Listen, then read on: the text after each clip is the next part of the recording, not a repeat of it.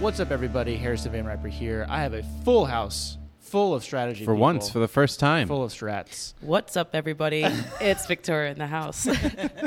Viktoria is over from London, so we have me, uh, HVR as usual, Alex Guirakhoo, hmm We're very excited to have everyone here in one place. who has been a regular co-host slash guest slash. And we just call you a co-host at this point. By now, yeah. We're- Contributor. We're a try. we're a try host at this point because we have uh, Viktoria Austin in the office as well. Yeah.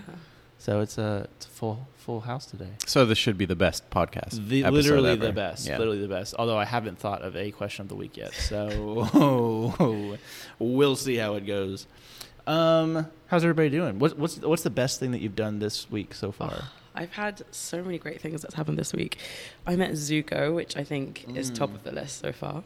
Listeners will remember that Zuko is Alex's pet. We haven't actually talked Shiba Inu. pet, please. uh, uh, sorry, child. we actually haven't talked about him in a while, have we? yeah. When are we going to bring him on the show? Whenever we allow dogs here. Maybe we'll have to do a mobile podcast. hmm Yeah. Yeah. So- Um, and then last night we watched the Ducks versus the Stars. So that's Mm. ice hockey. Mm-hmm. Great. I loved it. Super exciting. So fun. A lot of rain. Lots of rain. We all got drenched walking back to the train. um, but yeah, it was a lot of fun. And the Stars won. The Stars won. Yeah, just. Ju- well, two to one. A win is a win. It was Yeah. tight. It was tight. Um, so yeah, so it's been lovely having you here. You're Oh, here for until I'm is here, I think, until next Tuesday. next Tuesday. Okay, Yeah. cool, perfect. Um, and then this weekend we're doing barbecue. Oh my Mhm. God, yeah. Rick. We have got brisket, I Yeah. think. Just everything, you know, Texan. I just want to eat everything that's Texan. And we'll have good weather too, so no more rain. Hopefully, Yeah, actually, I was quite surprised. I was like, why have I brought the English weather yeah. to Texas? I mean, I'm kind of disappointed by that, but I I'm- won't. I won't hold it against you. I'm you. sorry I brought it with me. But yeah, no, to, the, hopefully this weekend we'll have some nice weather, some great food, and just hang out with everyone in the Dallas office, you know? In great company. Exactly. what more could you ask for? What more could you ask for? Um, I know what you could ask for. Some threat intelligence news. Oh. This is ShadowTalk, everybody. um, let's start this week with talking about Avast. So Avast said that it had encountered a cyber cyber espionage attempt. So What does that mean? yeah, well, I can tell you, they actually released a um, statement on their website in which they describe themselves as fighting off a cyber espionage attempt. So they described the cyber espionage um, actor, or I guess, yeah, campaign Mhm. um, as Abiss. Is that correct, Alex? Abiss. That's what they said, yeah. what they A said. B I S S.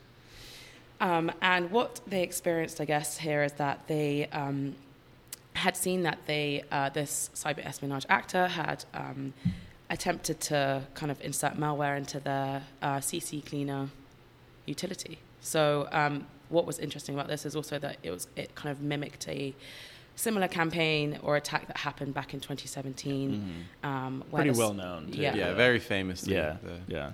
So I guess yeah, Yeah, it was really interesting because it was like they they identified some kind of uh, malicious behavior on on an old kind of unused account Mhm. um, for their VPN. Yeah. and um, they had been tracking it since, or they saw the activity actually from May uh, of this year, mid May of this year. Mhm. Then they kind of tracked it for a while, um, and then once they were like confident that this was a legit, like this is not somebody that works for Avast or anything like that, um, they decided to shut it down, uh, shut down that temporary VPN profile, and then um, They revoked the certificates. revoked their right? certificates and then they reissued them Mhm. uh, just in case, basically. Mhm. And then they also re-rolled the uh, user credentials. Yeah. Um, so everybody had to reset their passwords essentially. Um, they also, which I thought this was interesting, they they halted upcoming CCleaner Mhm. um, releases. So on, so they say in their statement on September 25th, we halted upcoming CCleaner releases and began checking prior CCleaner releases and verified that no malicious altercations alterations had been made.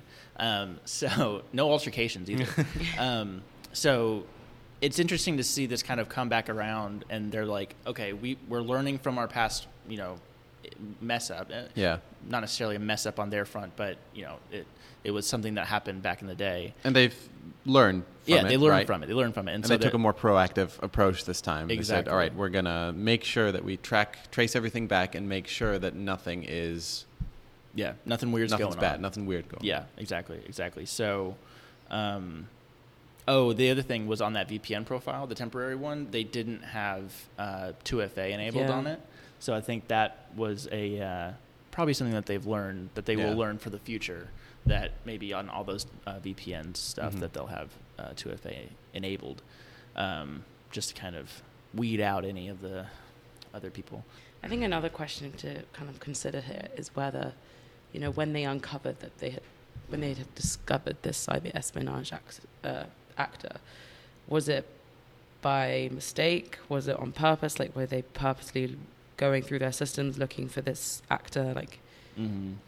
So from the statement, it makes it seem like they kind of first spotted the activity on October 1st uh, from a Microsoft Advanced Threat Analytics um, activity, basically. So Yeah. they saw it within the logs, and then Well, they saw an alert that was initially, they, they thought it was a false positive. So they went Mhm. back and looked at it again. and they were like, "Oh, Actually, wait. yeah." And so then they they kind of backtraced themselves. So then they Mhm. went back to earlier in the year in, into May, and then that's when they started gathering everything uh, together, being like, "Okay, this doesn't look right." And then on October fourth is when they saw it again uh, pop up, and then one, that's when they confirmed it, and then they were like, "Okay, let's shut it down." Um, so, so yeah, so it's just kind of interesting, right? I mean, the threat actor again, they don't know if it was the same threat actor from before. They don't know necessarily. They don't call out anybody in particular. Um, they've just named the attempt Abiss. So whether that's going to become a new threat actor name or Mhm. not, we'll into see. the abyss. yeah, exactly. And it's interesting too because they deliberately kind of let the threat actor continue on for a little bit just to track their activity and really understand what's going on, who are they targeting, right? and maybe they can understand why. and that was around October 4th as Yeah. well. Yeah, so it was interesting. Um, I think you know it brings up again the question of third party risk, you know, Supply su- chain, supply yeah. chain. Um, obviously, Avast and CCleaner being a uh, under heavy scrutiny from you know the, the previous attack in 2017. Um, all eyes on them just to see what's going on. So I think I think is actually a fairly good response from them just to just to be like, this is what happened. Um, we took you know what we believe to be the proper steps to Mhm. kind of mitigate against it. Um, I think you know fairly straightforward, and that's all that people ask for in these Yeah, situations. transparency, especially. Transparency, yeah. Um, so yeah, so it's interesting, but it brings up all those points again. Mhm. Um, so it's definitely something to think about for the future um, in terms of third-party risk and supply chain. Yeah, and I guess from a kind of business angle, um, Avast uh, acquired Piriform, the company that produces the product CCleaner, Mm-hmm. in July 2017. And then in September 2017, they experienced the first breach. Mm-hmm. And now they've had a, another uh, breach. And it just goes to show, like, when these companies are acquiring, acquiring products, like, do, do your due diligence. And I guess it was probably very difficult at the time when they were acquiring uh, Piriform Mm-hmm. because a breach hadn't happened. But then it comes into their hands. It's now one of their company assets, and they have to take it under control. So, um, yeah, I just think that's Yeah, I think interesting. in terms of due diligence, I think like you know obviously the business side goes into all kinds of due diligence for return on investments and all Mhm. that, which I could have completely used that term incorrectly in that in that sense, but because I know nothing about business, but um, but do your due diligence on the IT as well, the IT systems that they have set up, the assets that they own, maybe if they have some shadow IT out there that they don't know about, like that's all stuff that you should know about if you're Yeah. if you're the purchasing company, right? So because you you want to know Mhm. exactly what you're inheriting, so yeah, exactly. um, all the risks and vulnerabilities that come along with it. Yeah, those background checks. Okay, so moving on from Avast, let's talk about NordVPN. Alex, what is going on with NordVPN? So this was something that. So almost similarly, NordVPN, which is a VPN provider, it's quite popular. Um, they announced that they had. So they announced that a data center that they had been using in Finland, they had made some changes that they weren't necessarily made aware of, and that resulted in the exposure of an internal private key for the VPN, which could, according to NordVPN, under very specific circumstances, allow someone to create Um, cr- it would allow people to create their own servers and impersonate. impersonate NordVPN, NordVPN, right? yeah. without the end user being aware Being aware of it. Yeah. Mhm. Which conflicts with the company's uh, general uh, reputation as it kind of positions itself as a company that protects online privacy. So, Yeah, and Yeah. NordVPN came under similar to what happened with Avast with CCleaner. They came under a lot of scrutiny for kind of the the way that they handled this situation because they received a lot of flack from the security community saying that they were downplaying what had actually happened. Mhm. Um, and there were some mentions of right if, if, because they do business within the EU. There's some mentions of GDPR and the implications of that. But if NordVPN says that actually, well, no, customer data was impacted, then it doesn't technically fall under um, under the remit of GDPR. GDPR, right? Because Mhm. they were aware of this breach um, for quite some time now, for uh, a good amount of time. hmm Yeah, I mean, it says that they were um, they were notified about the breach in April thir- on, on April 13th. Yeah, so that's over this half a year. Yeah. So I mean, and then they they destroyed the server. but Yeah. why why did they come out about it now? I'm not sure. Um, I wonder if did it get picked up by by media, um, and then like maybe somebody heard about it, and then that's why they had to address it now.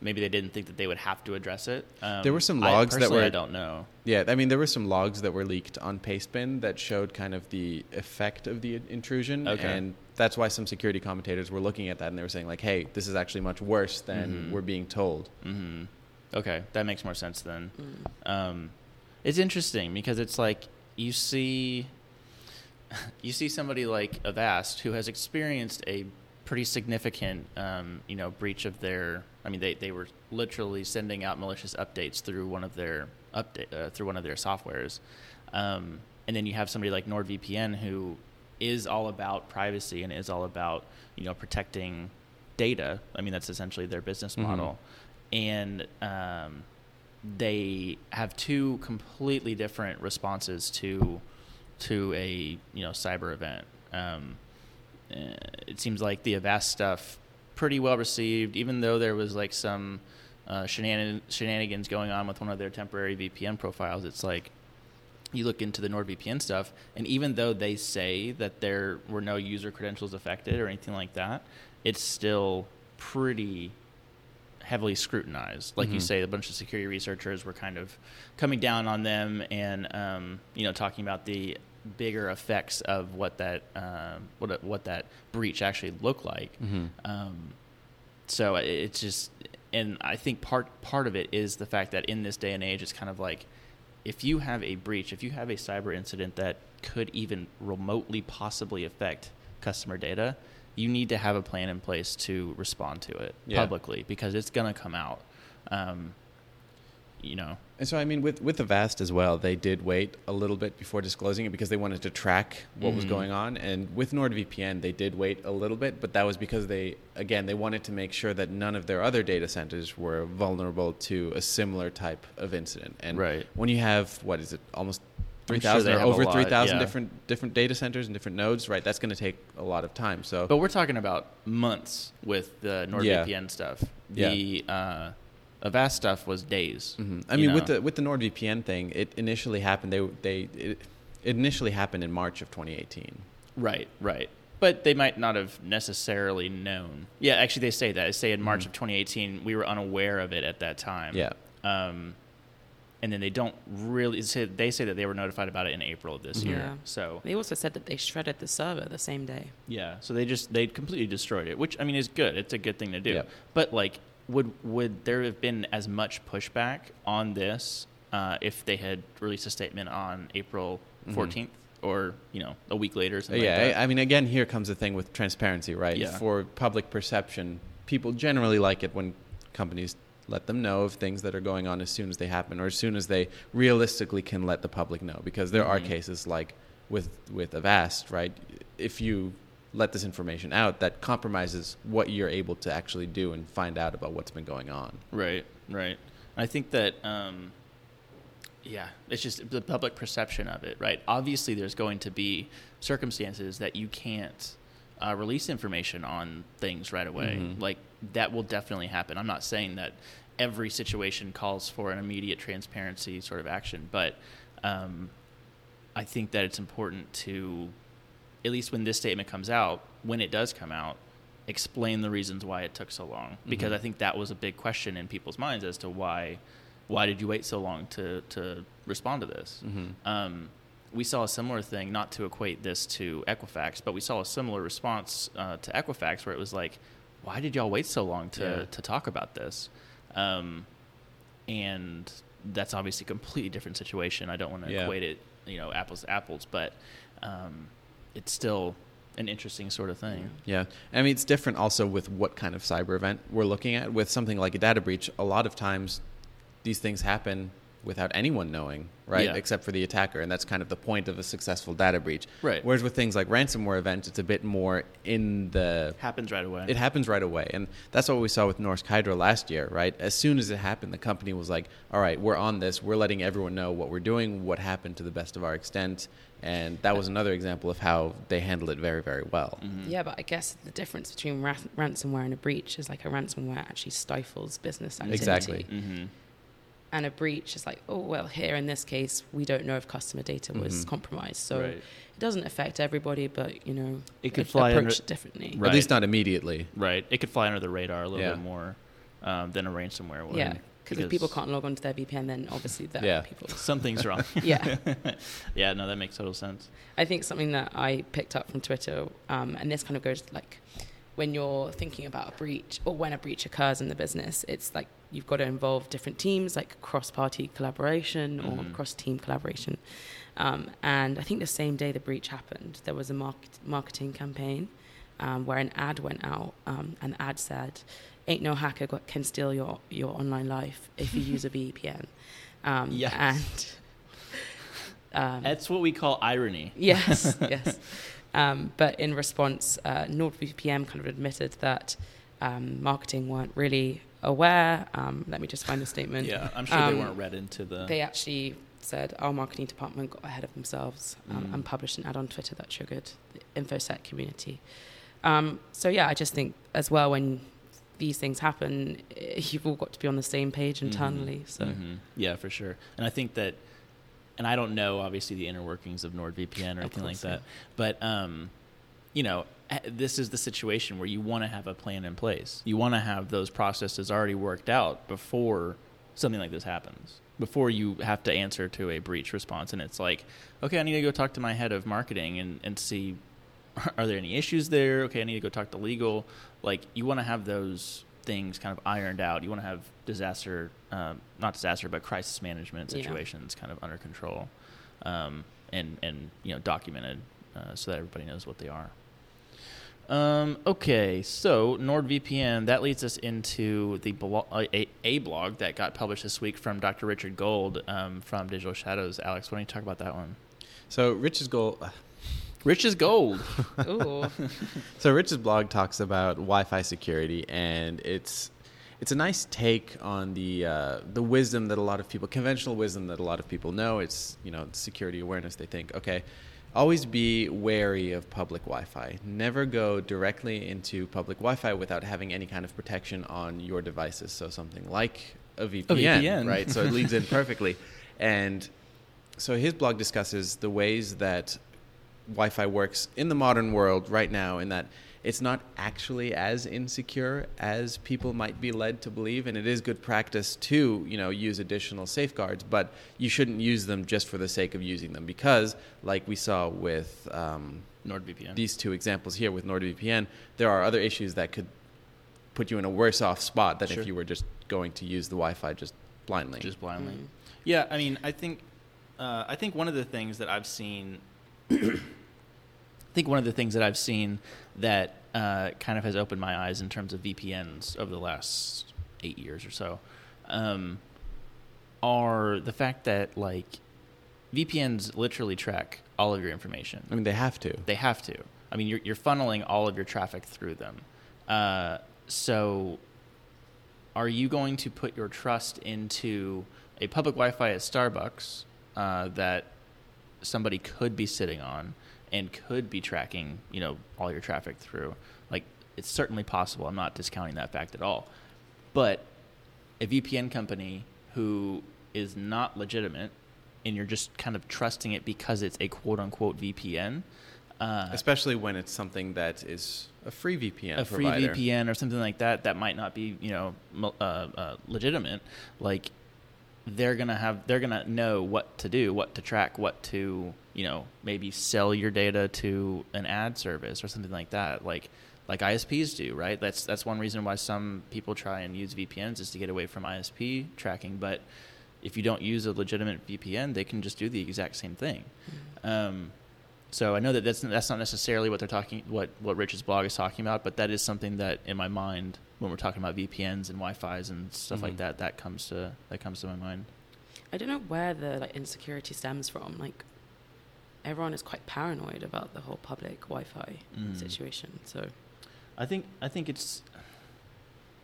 I mean, I guess read the blog, right? if you want to read the blog, If you wanna read the blog. Um, yeah, I mean, I think, and I think it's a good point that Rich brings up, and that you've already mentioned, is the fact that like, it's probably not as insecure as people make it out to be. Mhm. I think, obviously, there's a lot of hyperbole in media reporting and stuff like that. It just gets kind of like made to be worse than it actually is.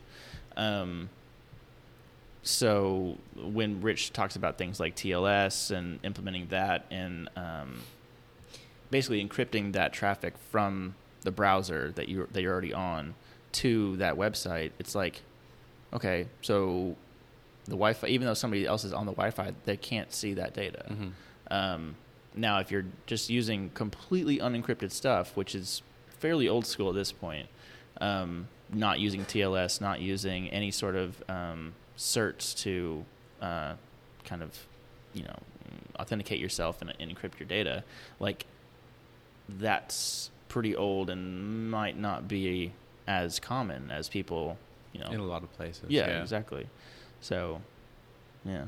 If you use a VPN, right, you might be led to believe that you're automatically safe Completely secure. and you don't have to do anything else. So you don't have to follow any other security protocols. Just throw all that out the window as long as you're using a VPN, you're fine. like that ad from uh, NordVPN would suggest. yeah, Yeah. or like the blog that they published in 2018. Yeah. But the thing is that it's not a catch-all, right? Especially with VPNs that you set up yourself or ones that maybe aren't as user-friendly. So those that require a bit more, um, a bit more setting up Configuration. configuration, right? Yeah. You run the risk of having it not being configured correctly, and that can right. lead you to another path that might leave you more exposed than you would be if you're just using the Wi-Fi without a VPN. So they're not they're not catch-all security blankets, right? Well, yeah. Also on VPN, like if you if you're trying to use a public VPN, I mean, sorry, a public uh, Wi-Fi spot, um, and you also have a, a VPN, it could, uh, it kind of introduces some issues with like captive screens, captive portals that come up, and let's just use Starbucks for example.